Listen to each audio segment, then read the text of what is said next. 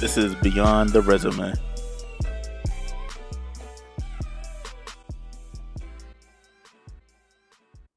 Going on, good people, and welcome to another episode of Beyond the Resume. I am happy to be here, and I'll be honest with you, I'm, I'm in a different headspace this episode. This conversation driven by a lot of combos I had this past week with people who I know and people who I who I don't know.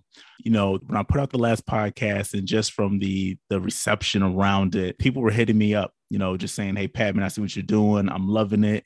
You know, and some people were like, Hey Pat, I, I've always wanted to do a podcast or I've always wanted to do uh, you know, this project, but I've never done it because of, you know, X, Y factors or one, two, three.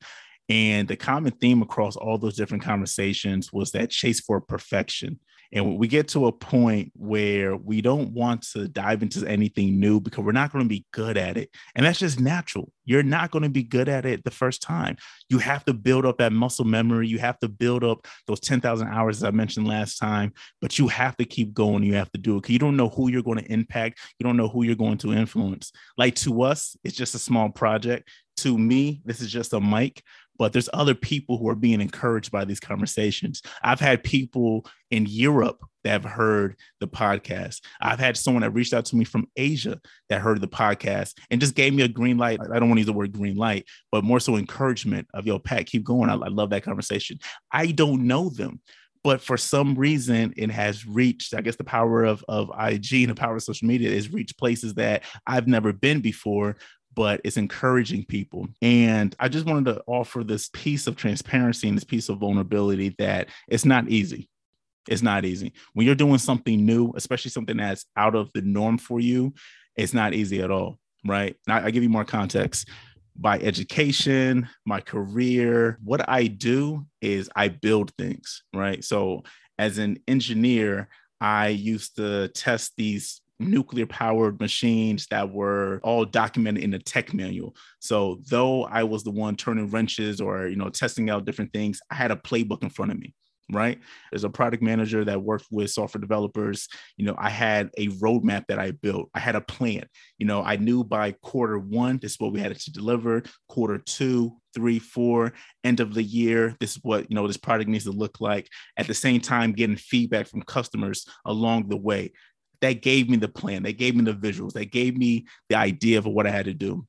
As a program manager now with Amazon, you know, even though it's big picture, I still have a roadmap that I'm building. I still have documentation, a scope, if you will, of what this looks like. But when you enter the space here, you don't have any of that.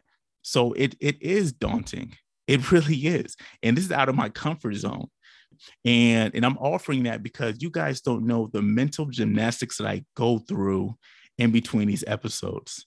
I find myself because I don't have the roadmap, you know, I don't I don't have the formula of hey, I need you know 20 different recordings in order for me get to x amount of viewers or x amount of you know downloads whatever the case is. I'm still trying to build up this business that is his podcast and what that looks like i have no idea.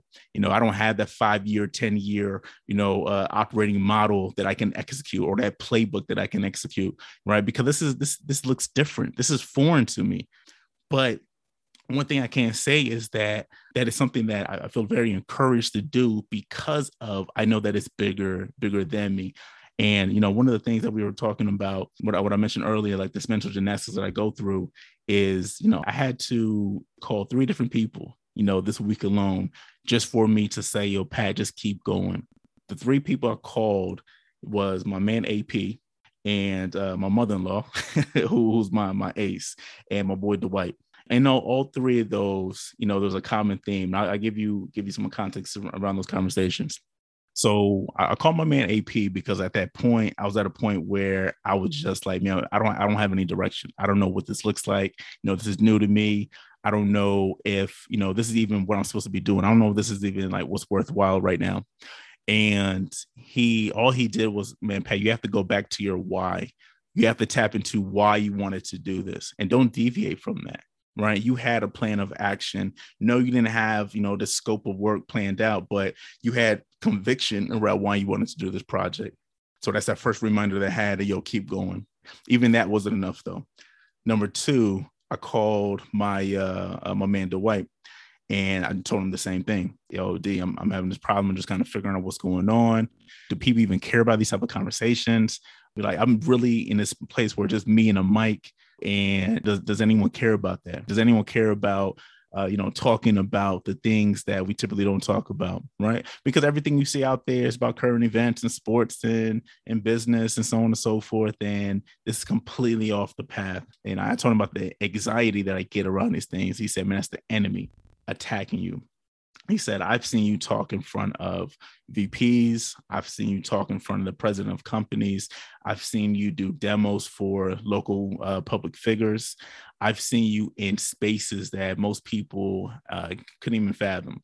Right. And it's not, it's not being boastful or bragging, but by just by nature and just by blessings, I've always been in these different forums. And you've never were shooken by those conversations at all. I mean, naturally they came to me like like working in those different capacities but for some reason this one gives me so much anxiety. And he said pete that's nothing but the enemy attacking you.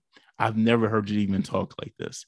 So that was a wake-up call for me to like really assess what's happening and for me not to let the enemy win at all. And then the icing on the cake is a conversation i have with my mother-in-law. Bro these conversations are having back to back all right? Different days but within a like a, a week or two week period and then I called my mother-in-law. I just happened to be talking to her honestly. My kids were FaceTiming. I was, I was feeding my my son Caleb.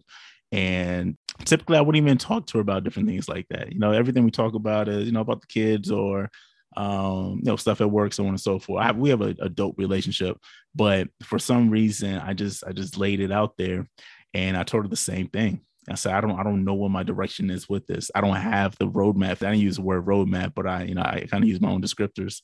And she said, Well, it sounds like you're not leaning on God. She said, It sounds like that this is new for you. In order for you to really figure that out, you have to lean on God. And she was exactly right. Because, it, like, in the midst of all these things, I've never sat down and really talked to God about what is it that you want me to do? How do you want me to use this platform or use the gifts that you have given me towards this? You know, I went to you about the idea, right? That first inception. Oh man, I'll talk to God all the time, you know, praying and journaling and saying, yeah, this is what it's going to be. But as soon as I picked up a mic and started recording, I never went back to you for guidance. You know, I never went back to you for just clarity on different things. I never went back to you about just the peace that you want me to have about this and also the audience that you want me to have about this. I'm a firm believer when God gives you something, it's not about you at all. Like this, right? Me in front of this mic and this camera right now, this has nothing to do with me.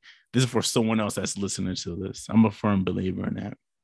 So I, I leave with this here and this is actually a quote from Les Brown. The reason why I'm pulling this in here is because, and, and I mentioned this before, that I'm speaking from a place of someone that hasn't been delivered, but someone that's actually in the trenches with you.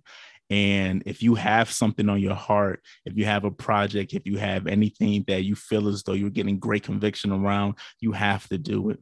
I'm telling you, you don't know the lives you're going to impact because this isn't about you at all all these things that that as is planted inside of you that's god planted in, in, front of you or inside of you so you can execute for the greater good and i mean that and i'm a firm believer in that i really do. I really subscribe to that. I leave with this and i, I pulled this up because this is something that actually came up you know in the midst of all these conversations that i had this quote popped up from les brown. Les brown entrepreneur philanthropist uh, motivational speaker uh, they, they consider him one of the greatest minds of, of this era. And he said that the the graveyard is the richest place on earth because it is here that you will find all the hopes and the dreams that were never fulfilled the books that were never written the songs that were never sung the inventions that were never shared the cures that were never discovered all because someone was too afraid to take that first step. Keep with the problem or determined to carry out their own dream. So i sit here in front of you that's the end of the quote but i sit here in front of you and I really want you to process that. And if you're not a Les Brown fan or you don't like quotes, and I mean that's all good. But I want you to sit down and really take self inventory on the different things that you have not executed because you were afraid to do it because you didn't have all the answers. You didn't have the roadmap. You were chasing that perfection. Right. So I sit here and I challenge you to completely change your narrative because I'm a firm believer that all the things that you're trying to accomplish or all the dreams that you have in, in front of you or inside of you that is planted from a higher power, right? I don't know who your higher power is, but my higher, higher power is God. All right. And I'm telling you that these things are for you to execute. Okay. So I end this episode on that note. And I encourage you this week to try something different. I encourage you this week to really, really sit still and just chase after God's word to battle those monsters that are preventing you from executing and reaching your full potential. All right. And later on, we'll get into some of the things that I'm doing currently that's different than what I've done in the past. You know, I'm I've been in a in a in a space where I'm tired of ideas and I'm tired of um, always having a vision, but now it's time for me to execute on those visions. And uh, we'll get into that later on some of these conversations.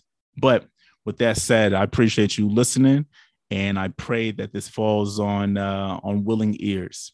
All right, y'all be easy and take care.